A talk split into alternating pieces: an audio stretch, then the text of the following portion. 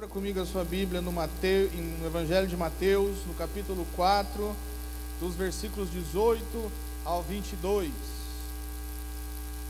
Mateus, capítulo 4, dos versículos 18 ao 22.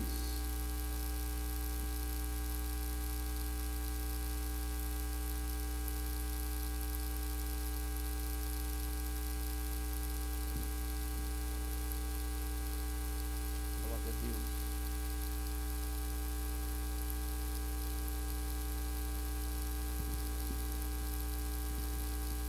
Encontraram? Acompanhe comigo a leitura. Diz assim a palavra: Andando à beira do mar da Galileia, Jesus viu dois irmãos, Simão, chamado Pedro, e seu irmão André. Eles estavam lançando redes ao mar, pois eram pescadores. E disse Jesus: Sigam-me, e eu os farei pescadores de homens. No mesmo instante, eles deixaram as suas redes e o seguiram. Indo adiante, viu outros dois irmãos, Tiago, filho de Zebedeu, e João, seu irmão.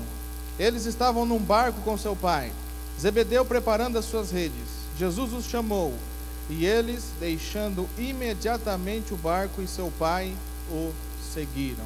Amém? Pode se assentar.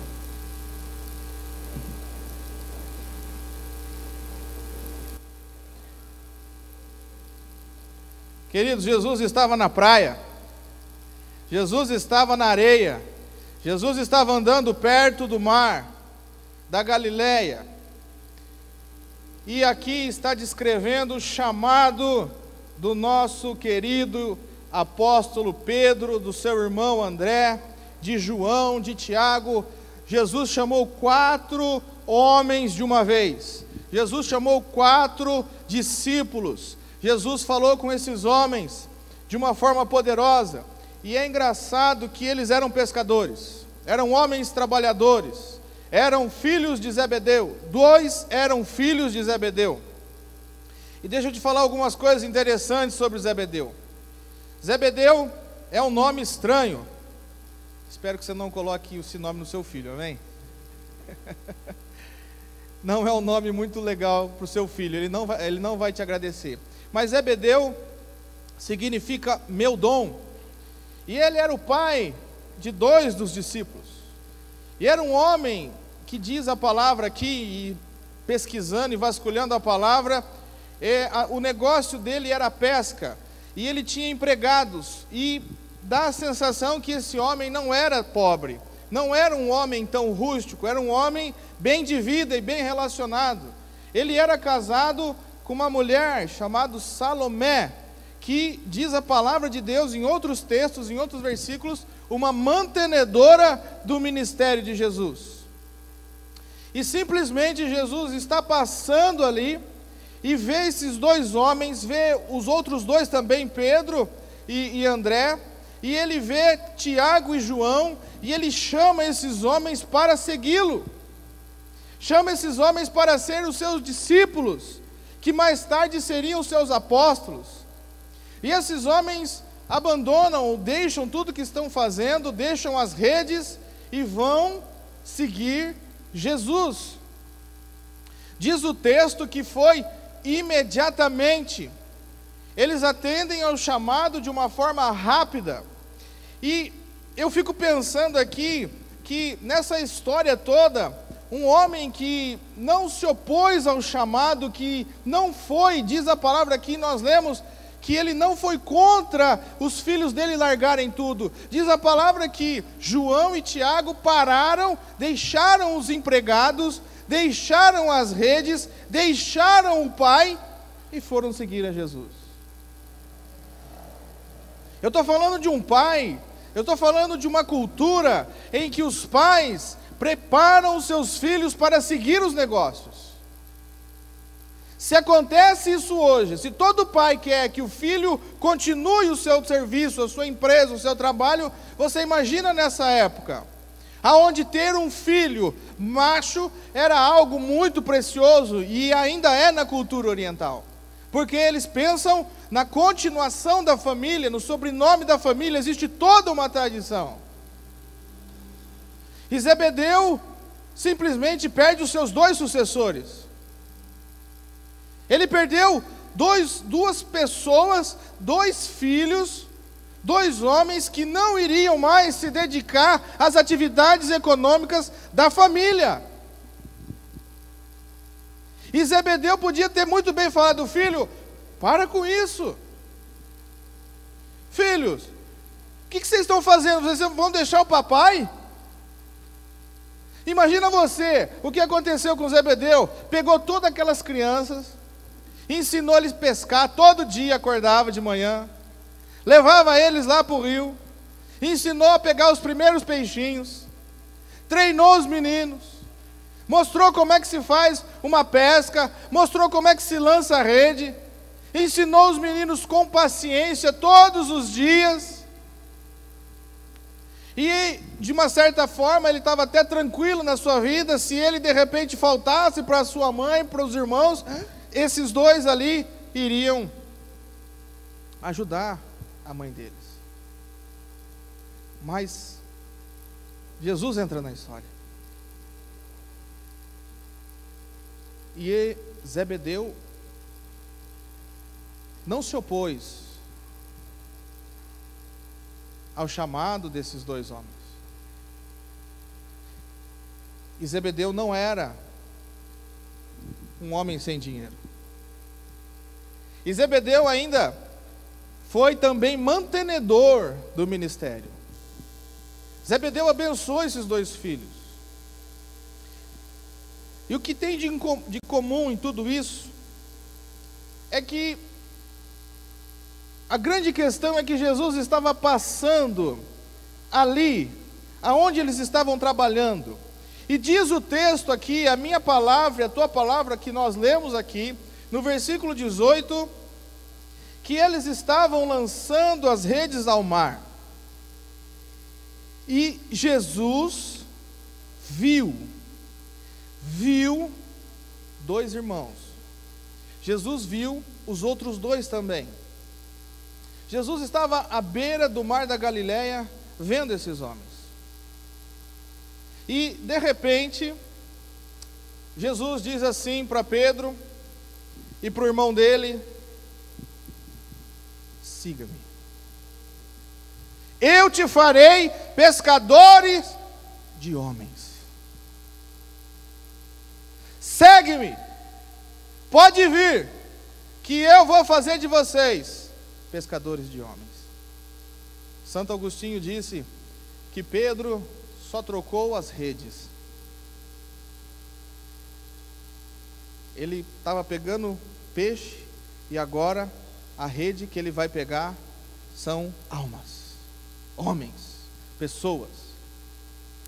Jesus lança esse chamado, Jesus lança essa palavra para eles, e a palavra de Deus diz que imediatamente eles largam tudo, e da mesma forma aconteceu com os outros dois. Jesus chama quatro discípulos de uma vez. E o que nós temos que aprender essa noite, o que eu quero ministrar ao nosso coração, a palavra de Deus para nós essa noite é: Eu tenho um chamado. Diga para a pessoa que está do seu lado: você tem um chamado.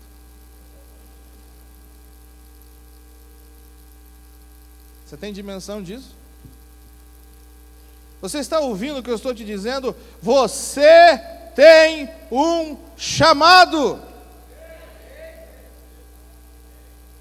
Nós temos um chamado. Por quê? Como? Preste atenção. Jesus te viu, Jesus te olhou, lá aonde você nem imaginava, quando você estava trabalhando, quando você nem imaginava que ele existia, você nem olhava para ele, ele te viu e te trouxe aqui. Da mesma forma que esses homens estavam trabalhando, que esses homens estavam fazendo o seu serviço cotidiano, diário, estavam ali, talvez despreocupados com as questões espirituais. Jesus lança a palavra: vem e segue-me, vem seguir-me, vem estar comigo. E eles atenderam o chamado.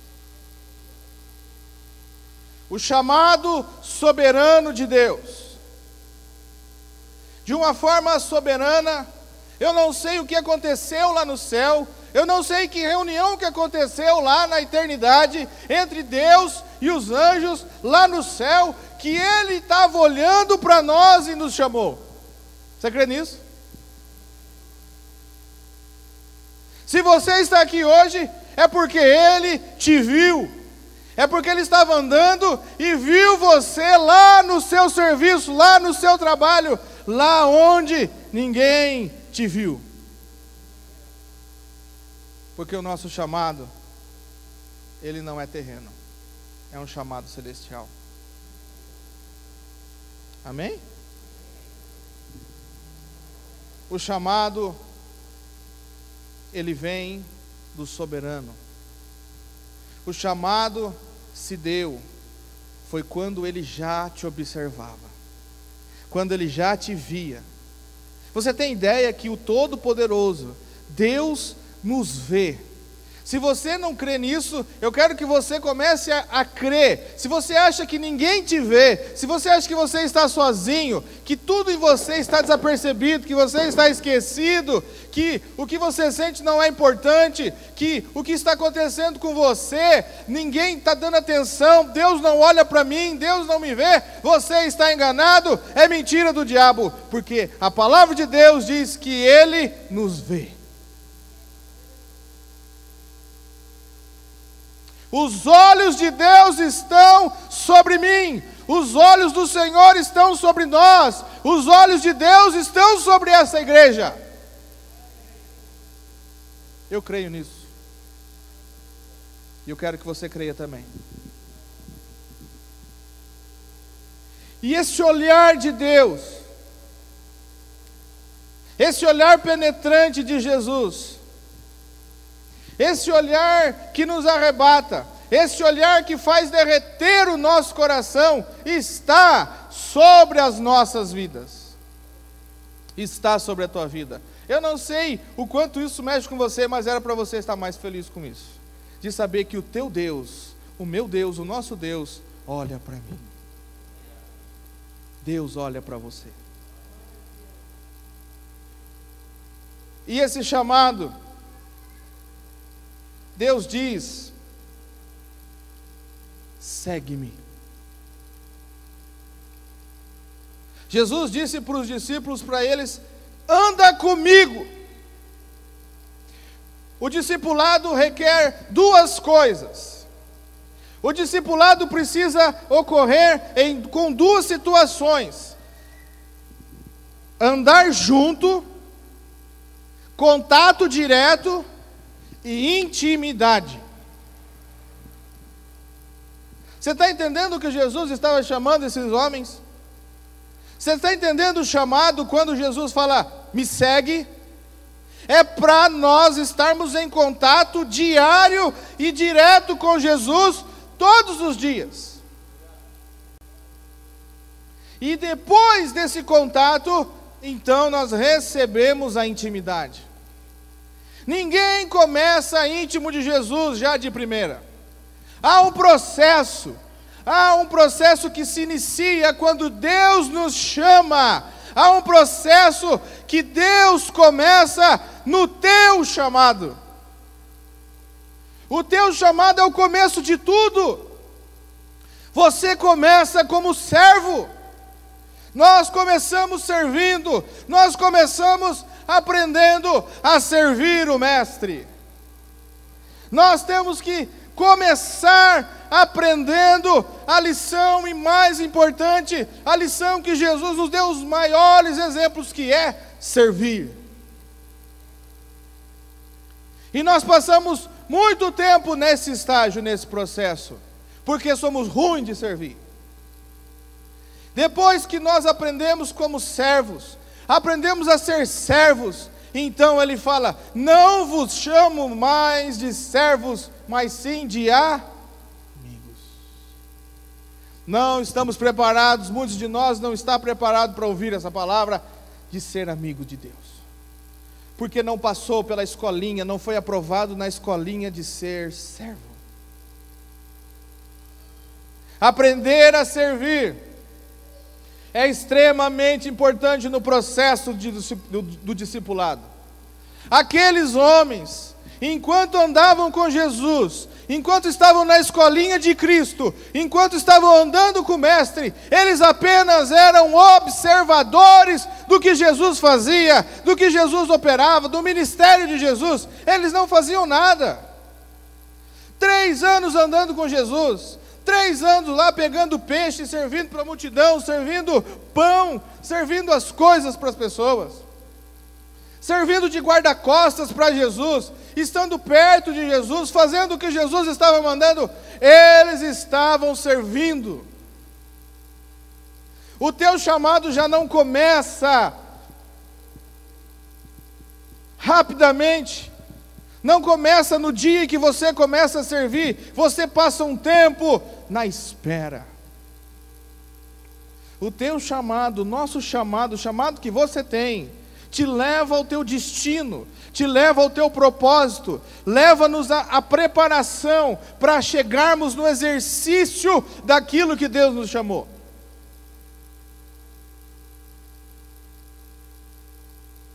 Seguir a Jesus.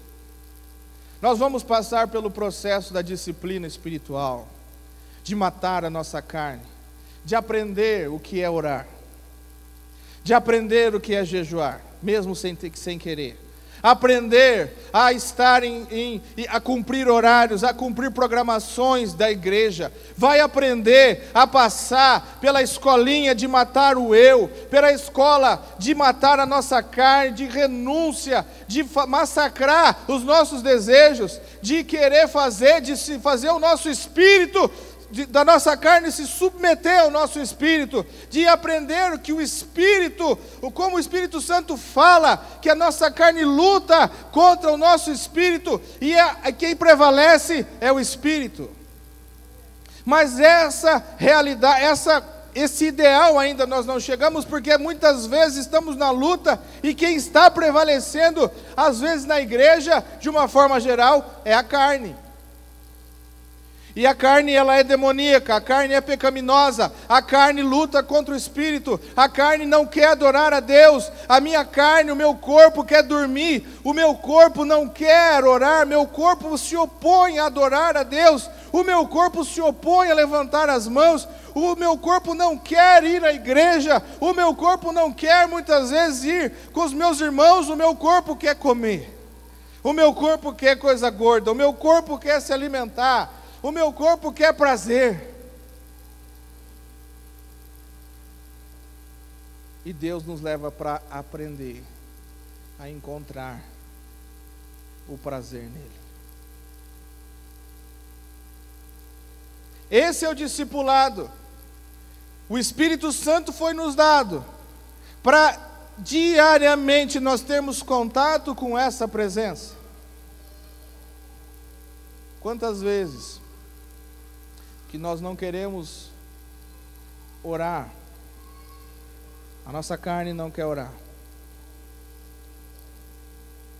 E nós vamos nos arrastando para a presença de Deus. Depois embala. É igual aquele carro de manhã, num tempo de frio, álcool, demora para pegar, mas depois vai embora. Depois que embalou, depois que esquentou, vai mas o começo é uma tragédia. O começo é arrastado. O começo é demorado. Mas eu quero dizer para você que não importa como você começou, o importante é como você termina, amém? O importante é que a presença de Deus veio. O importante é que você venceu. O importante é que você deu o passo, que você se arrastou e que teu espírito prevaleceu.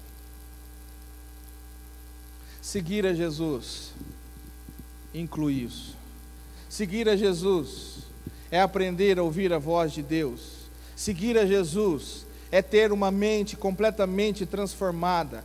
Seguir a Jesus é deixar que Ele nos gere em nós a mentalidade dele. Seguir a Jesus é deixar com que Ele transforme a nossa vida e o nosso coração igual ao dele. É deixar com que entre em nós aquilo que Ele quer que entre, entrar os pensamentos dele em nós. É sermos transformados completamente, porque Ele é o soberano, Ele tem o poder, Ele sabe do que nós precisamos. Seguir a Cristo é não viver para nós, mas viver para Ele. O teu chamado é seguir a Jesus. Você tem um chamado. Nós temos um chamado. Seguir a Cristo. O chamado de Deus vai te fazer, te fará, te transformará, te mudará, deixar, deixará você com outro nome. Jesus disse para Pedro e para o irmão dele: Eu vou fazer de vocês pescadores, eu vou fazer de vocês pescadores de homens. O chamado de Deus te faz um ganhador de almas. O chamado de Deus te faz exatamente aquilo, te tornar, você se tornar aquilo que Deus te chamou para você cumprir os propósitos dele na sua vida. Você não é, nós não somos, até que ele nos chame. Nós precisamos desse chamado para nos tornarmos quem ele quer que a gente seja. Para cumprirmos aquilo que ele determinou. A vivermos aquilo que ele quer. Você tem que entender que para que Deus faça em nós, para que Deus faça algo na minha vida e na tua vida, ah, nós precisamos atender o chamado, para que Ele faça em nós, algumas coisas têm que acontecer, algumas coisas têm que acontecer na nossa vida que inclui deixar coisas para trás. Deixar coisas abrir mão de coisas, abrir mão de situações, abrir mão de família, abrir mão do seu emprego, abrir mão da tua vida para viver a vida de Jesus. Você já ouviu uma palavra dessa? Você já ouviu sobre o seu chamado? Você queria ouvir sobre bênçãos? Talvez nós queríamos uma palavra melhor, de que Deus vai nos dar casas, carros, vai nos dar alegria. Isso tudo é para nós. Sim, Deus tem vitória para nós. Mas o grande chamado da nossa vida, isso são as bênçãos, mas o grande chamado da tua vida, o chamado de Deus para nós, é aprendermos a viver a vida de Cristo aqui na terra.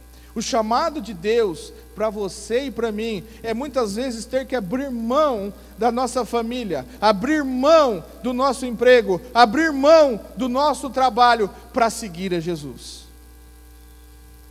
É isso que faz, é isso que nos faz filhos, é isso que nos faz discípulos. O que esses homens fizeram foi exatamente isso. Deus viu eles lá enquanto eles estavam trabalhando. E é engraçado que Deus chama aqueles que estão trabalhando. E Deus chama eles lá e eles largam as redes. E esses homens largaram o pai deles. Zebedeu ficou sem os filhos. Mas foi por um bom motivo. Foi por um bom motivo seguir a Jesus. Foi por isso que ele abriu mão dos filhos e ele não disse nada. E nas nossas vidas nós sempre temos uma escolha: sempre escolhemos, nós podemos escolher, temos algumas opções. E quando nós escolhemos uma, nós deixamos outra.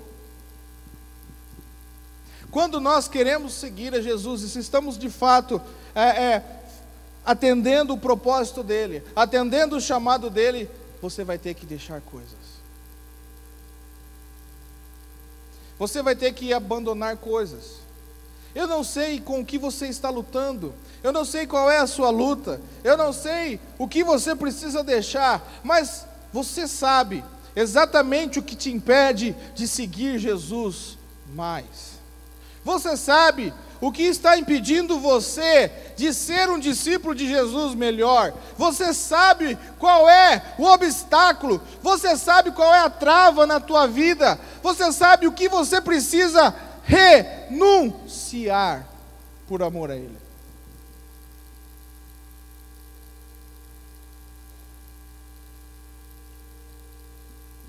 O evangelho que servimos, o chamado que precisamos atender é um chamado que nós vamos abrir mão, renunciar coisas por amor a Ele. Porque amamos a Ele, porque Ele falou conosco, porque nós entendemos que Ele é o Cristo, que Ele disse: Eu abro mão de tudo por amor a Ele. Aprender a viver completamente dependente de Deus. A tua dependência, a nossa dependência é de Deus. Você não depende, você que é discípulo de Jesus, se somos discípulos de Cristo, nós não dependemos de nós não dependemos dos nossos pais, nós estamos na mão de Deus. Se nós estamos seguindo Jesus, nós somos dependentes dele. E aprender a depender de Deus. Deus te coloca em uma situação. Ontem nós escutávamos, eu, eu tive ali na casa do Tiago, ele estava falando sobre ter experiências. A experiência, ela nos transforma. Essa experiência que eles tiveram com Jesus transformou a vida deles. Deixaram de ser pescadores para serem apóstolos. A experiência realmente nos faz pessoas diferentes, nos faz mais parecidos com Jesus, nos faz querer mais Jesus, nos faz querer mais Deus.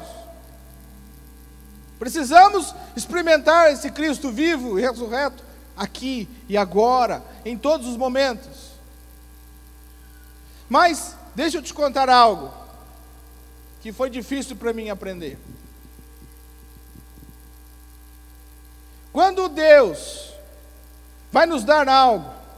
Quando estamos no processo de Deus, no chamado de Deus, quando nós falamos de coração e pedimos para Deus um toque dele, quando nós falamos sim, eu quero te seguir, sim, eu quero que o Senhor fale comigo, Deus, eu quero uma experiência com o Senhor. Existe algo que nós precisamos aprender que é poderoso que se chama a espera. Esperar em Deus, esperar o Senhor, esperar Deus fazer, esperar Deus agir, é algo que está em choque com a natureza humana. E eu falo isso de carteirinha. Nós não temos paciência, nós não queremos esperar, nós queremos as coisas para ontem. Mas quando Deus nos coloca no banco e nos coloca sentados, nos coloca numa posição de espera e fala para nós, aguarda, é porque Ele está nos preparando e nos testando. Até que ponto realmente queremos essa experiência? Até que ponto o que nós falamos foi real? Até que ponto o que você pediu era realmente o que você queria? Até que ponto você está disposto a isso, a ir, a aguardar, a esperar?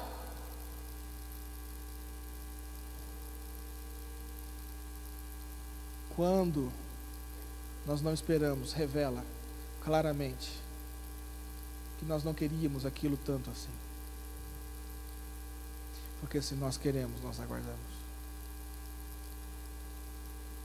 Se estamos dispostos, nós aguardamos. Nós permanecemos ali. Nós vamos ficar ali. E nada vai nos mudar. Nada vai nos tirar do lugar porque eu quero. É como se fosse uma obstinação santa. Deus trabalha com obstinados santos. Santos obstinados. Homens que não se rendem por nada homens que não saem da posição por nada, homens que não saem do chamado por nada, porque são homens que têm convicção de Deus. A grande diferença entre fé e convicção é: fé eu discuto, fé eu debato, fé nós debatemos um com os, com os outros assim, a, a, pensamentos, fé eu brigo. Mas o convicto morre. A convicção te leva à morte. Você está entendendo o que esses homens aconteceram com eles? Esses homens morreram por Jesus. O chamado deles era morrer por Ele. Sim, era ganhar almas mas foram mártires da fé. Entregaram a vida deles por Jesus. Enfrentaram jaulas, leões, enfrentaram o império. Perderam as suas vidas completamente para viver uma nova realidade. Eles deixaram as suas vidas para viver a vida de Cristo, para viver uma nova agenda para viver uma nova rotina, para viver um novo estilo de vida.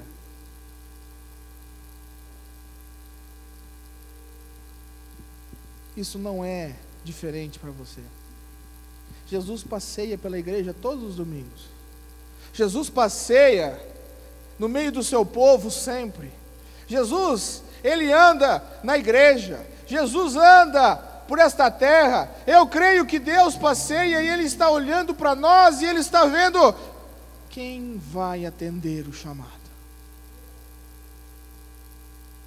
Quem está com os ouvidos abertos para ouvir o chamado, para seguir Ele.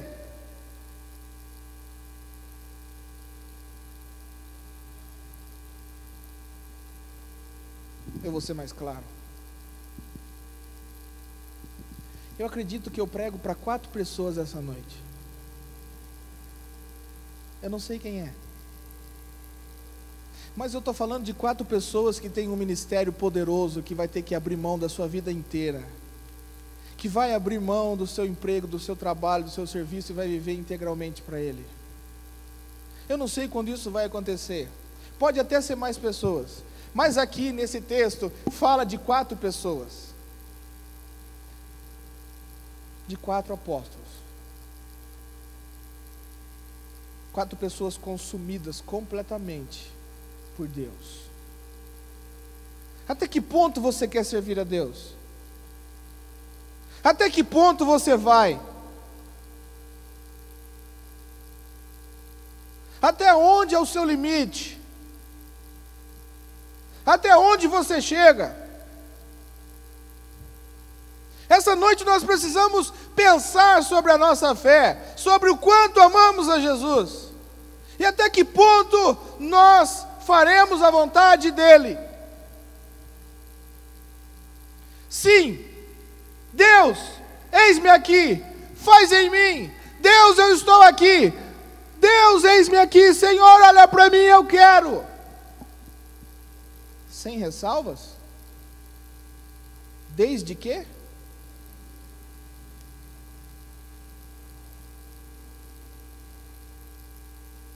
Sabe aquelas letrinhas lá pequenininhas no contrato? Será que não tem lá quando eu falei eis-me aqui? Será que não tem lá ressalvas quando você disse eis-me aqui? Você foi colocando ressalvas? Essa noite Deus quer restaurar o seu chamado. Deus, essa noite quer restaurar o nosso chamado. Ele está dizendo para nós: segue-me. Eu vou te fazer ganhador de alma, pescador de alma. Esse é o teu chamado.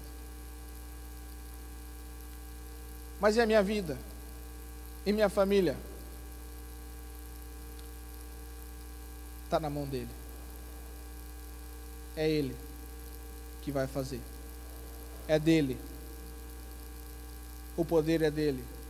A vontade é dele. Eu perco o controle. Eu abro mão.